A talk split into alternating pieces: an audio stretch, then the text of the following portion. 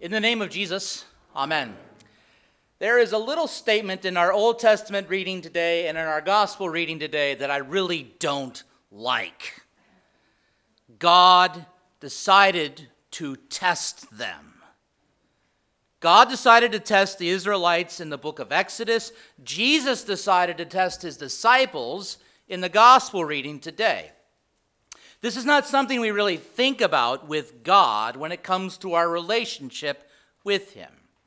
We pray, we give thanks to God, we sing His praises, we love all of His creation that He's given to us in body and in soul. We look at Him for comfort and for direction. We look at Him as our great, powerful King and our Savior.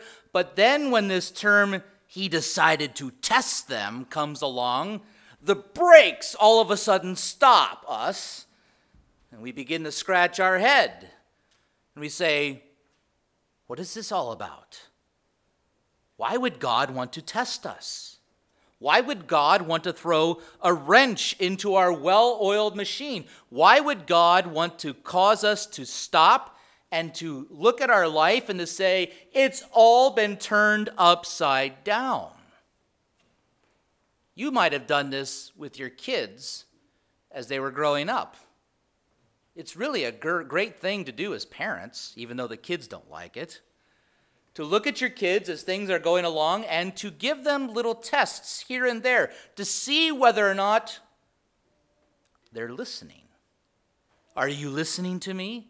Did you hear what I said? Sometimes, maybe even I, in many ways, need to be told that. I'm sure you do as well. But this is not something we like. We don't like the idea or the thought about God testing us. We don't put up pictures in our Sunday school materials or in our hallways of Jesus somehow testing us. But this is true with what God does. He puts us to the test at times to make sure that we truly trust in Him and to make sure that we are truly listening. Now, that's not all comforting. It's not something you're going to really find that you find to be a great motivation as you leave here today, but nonetheless, it does happen.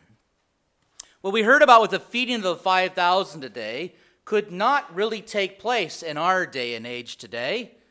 There are too many people, there's not enough masks. Certainly not enough hand sanitizer, and who knows whether or not the bread is organic or maybe it's gluten free or who knows whether or not the fish are wild caught or farm produced.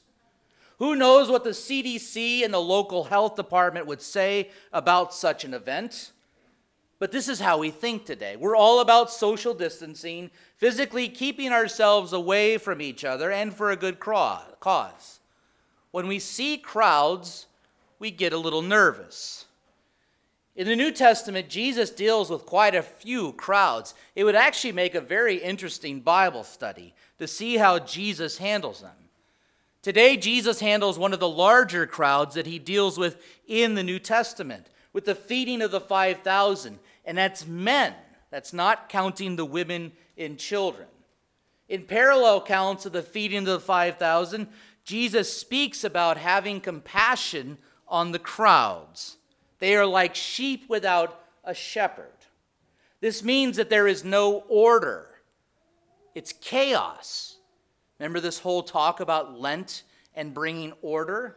There's lots of fears, lots of concerns, and lots of questions. Now, you and I might say, well, yeah, we've been there too. We've had lots of fears, lots of concerns, lots of questions. So, why does God take this time to test them? You and I have had lots of fears, lots of concerns, lots of questions over the last year. In fact, we might say that 2020 and maybe even now 2021 has been one giant pop quiz. Remember 2019? Remember 2018? Remember 2006? Ah, the good old days. The days where you would look at this place filled to the brim, where you would actually see people's faces I can't wait for that day where I can actually see what you all look like apart from the masks. In a lot of ways, though, you and I and our world are like a lot of sheep without a shepherd. But we, in a lot of ways, have a lot of possibilities even when Jesus decides to test us. The crowds that followed Jesus went wherever he went, even if it meant going to a desolate place like they were today. They were followers of Jesus. Maybe you could say they were even fans of Jesus who simply wanted to be closer to him. They were people who wanted to hear more about what he wanted to do for them. And they were, more, they were people who wanted to see what he could do for those who were sick, those who were in need of hope, those who were fear, full of fears, shame, and guilt. People who were full of sins that they couldn't handle themselves. Yet, in all of this today, in the desolate place with this little, this large crowd, Jesus' disciples, who are the number checkers, they realize there's a little problem. This massive crowd has not eaten for the entire day. What happens when a large crowd does not eat? The crowd becomes chaotic, it becomes unruly. How do you feel after not eating the entire day? Does the word hangry come to mind? Jesus, though, in the midst of the crowds and the desolate place, and in the midst of the hunger, he decides, I'm going to test them. This doesn't make sense. So he says, Where shall we buy bread that all of these people may eat? Probably about 15,000 people there. This is like going to an NBA game or a Razorbacks game and saying, Go ahead and feed everybody in the arena. But there was nowhere to buy bread. It's a trick question. Even if there had been a bakery in the wilderness, Philip estimates that 200 days or seven months of wages would not have been enough to feed these people, even if they could just have a little. A denarius was a day's wage. Figure about $100 in modern day equivalents. That would be about $10 an hour, no benefits. It would have been just enough, maybe not even not enough then, to almost raise a family, to be one of the working poor. Still at a modest rate, 200 denarii is the equivalent of $20,000. And Philip says, in effect, $20,000 worth of grub would not be enough. We couldn't buy that much bread in Jerusalem if we even had the money. But anyway, there's not even anywhere to buy bread, let alone we don't even have a dollar to buy bread. And Andrew chimes in there's just a little boy with five loaves and two small fish, but that's worthless. There isn't enough. There isn't enough. How many times have those words popped into your head recently? There isn't enough money. There isn't enough vaccines. There isn't enough medication. There isn't enough time. I don't have enough patience. It doesn't even seem that God is doing enough for us, for our church, our child care center. We need to try something new, something seemingly better. And usually we just throw our hands up and we say, There isn't enough. We give up. And don't be surprised if that is a time where God decides to test you. Our problem is, is that we are so infected with sin, we are so obsessed with the mundane reality and details of our workday lives that we forget that God is the one who provides. We add up our debts, our mortgages, our credit cards, our student loans, and our car payments. We add the cost of stuff we think we want the new car, the college educations, a piece of property on the river or in the mountains of Arkansas. We add something for our future, for our life of leisure. And then the total is astronomical. It is far greater than 200 denarii. $20,000 is probably just the tip of the iceberg. We pay more than that in interest on most things. What will we do? How are we going to obtain this? The stock market is, is uncertainty. The lottery is a lie.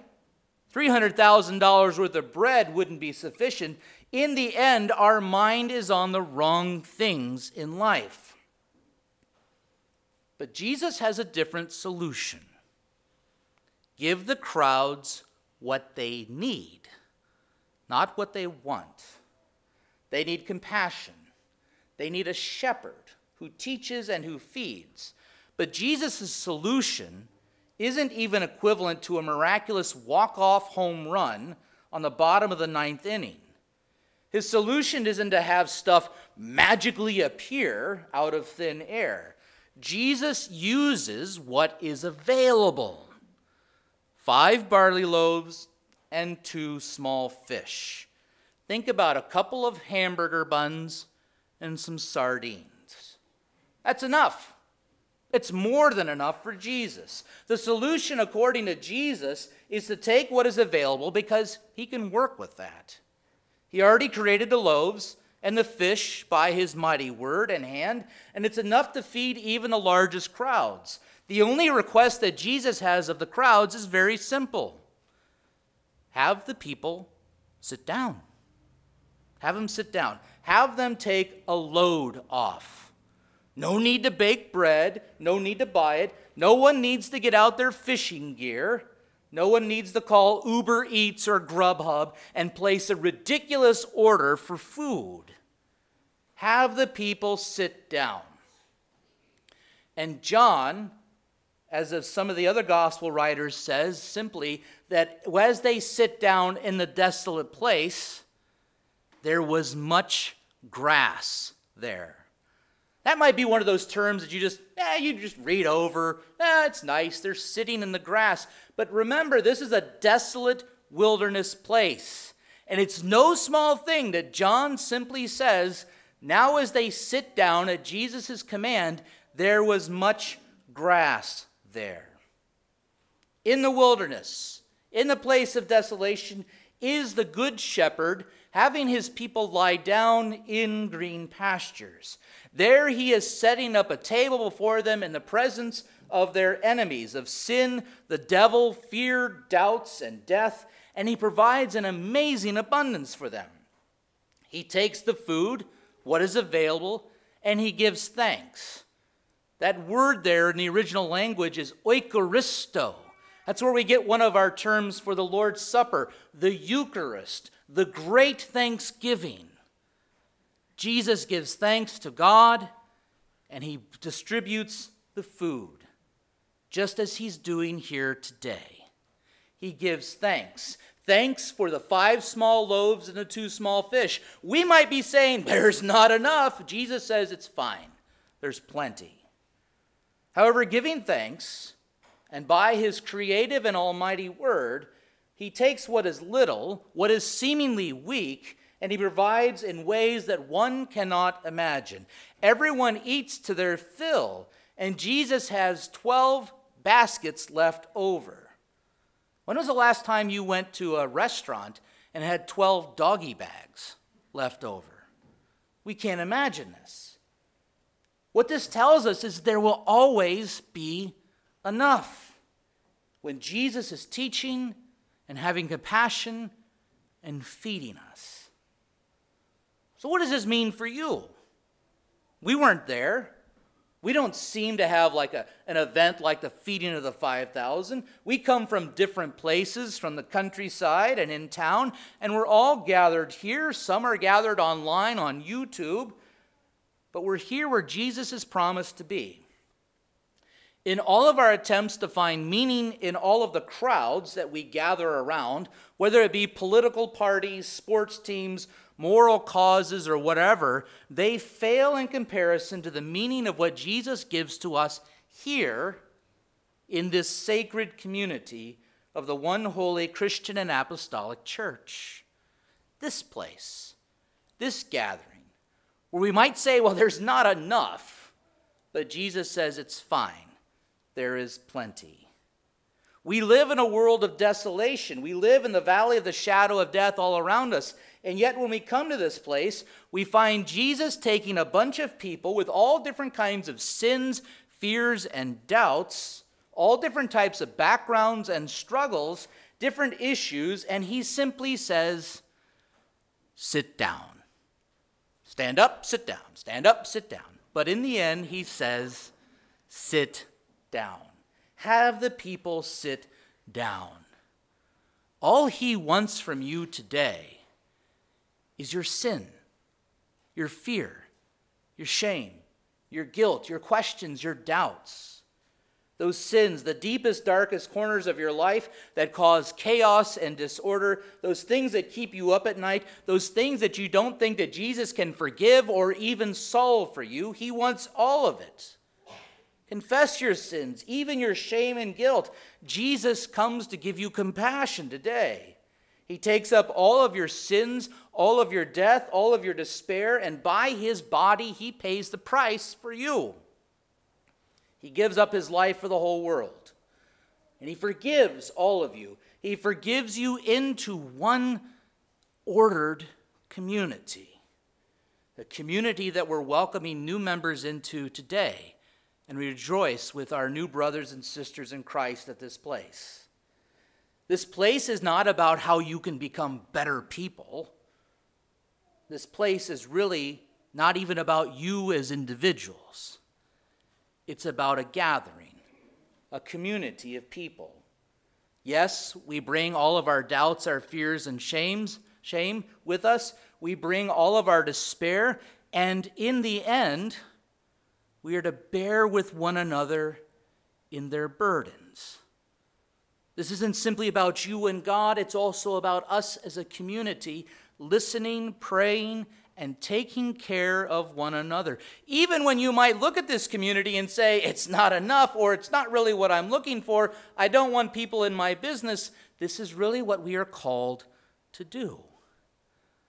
Not to hear all of your dirt and say, oh my, you've really been bad, but to listen, to pray, and to love and to have mercy on one another. Week in and week out at this place, Jesus has planted his seed of the cross and resurrection for all. He has spoken to us the words of eternal life and the forgiveness of all of our sins to people who are broken, people who are dying, people who are not like you and me. And he has changed all of us from being outcasts and foreigners to be a part of his body and the community called the church. And yes, even this day, Jesus has set up a table before you in the presence of your enemies, of sin, the devil, the world, and death, and even yourself as your greatest enemy. And he invites you to take a load off, to have a seat, rest in his goodness and mercy, which flow abundantly from his cross and his empty tomb, tomb into this wonderful feast of Holy Communion. We might look at this and say, it's just a piece of bread, it's a little cup of wine. It doesn't seem like it's enough. Jesus says, I am the bread of life. Whoever comes to me shall not hunger, and whoever believes in me shall never thirst. He uses what he has given us to use. Nothing magical, nothing miraculous. His word some bread, some wine, even some water in baptism.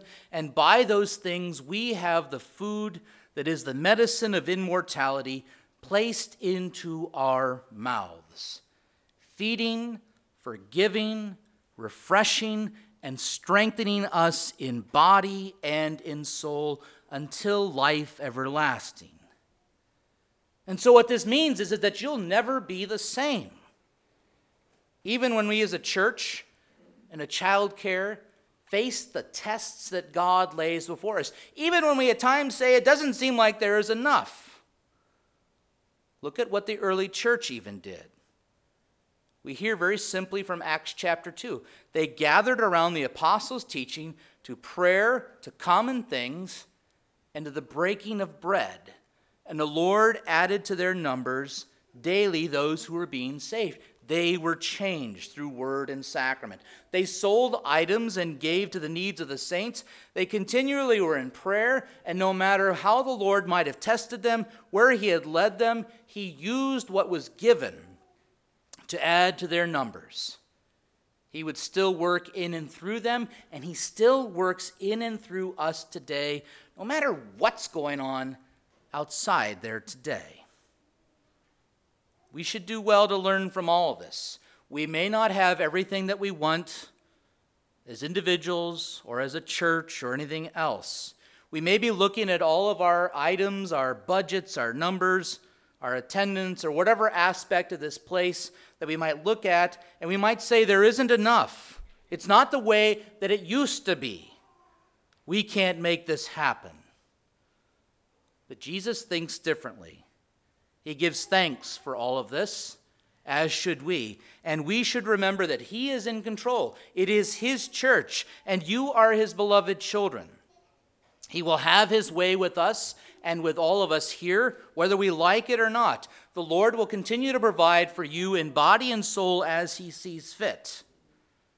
However, at this place, we will never return to the chaos, the darkness, the disorder, and the meaningless directions in this life because Jesus will continually invite you to come to this place to sit down so that you would receive his abundant love, his forgiveness, and his strengthening of faith. His goodness and mercy will pursue us all the days of our life until his work, his teaching, and feeding of his church is finished.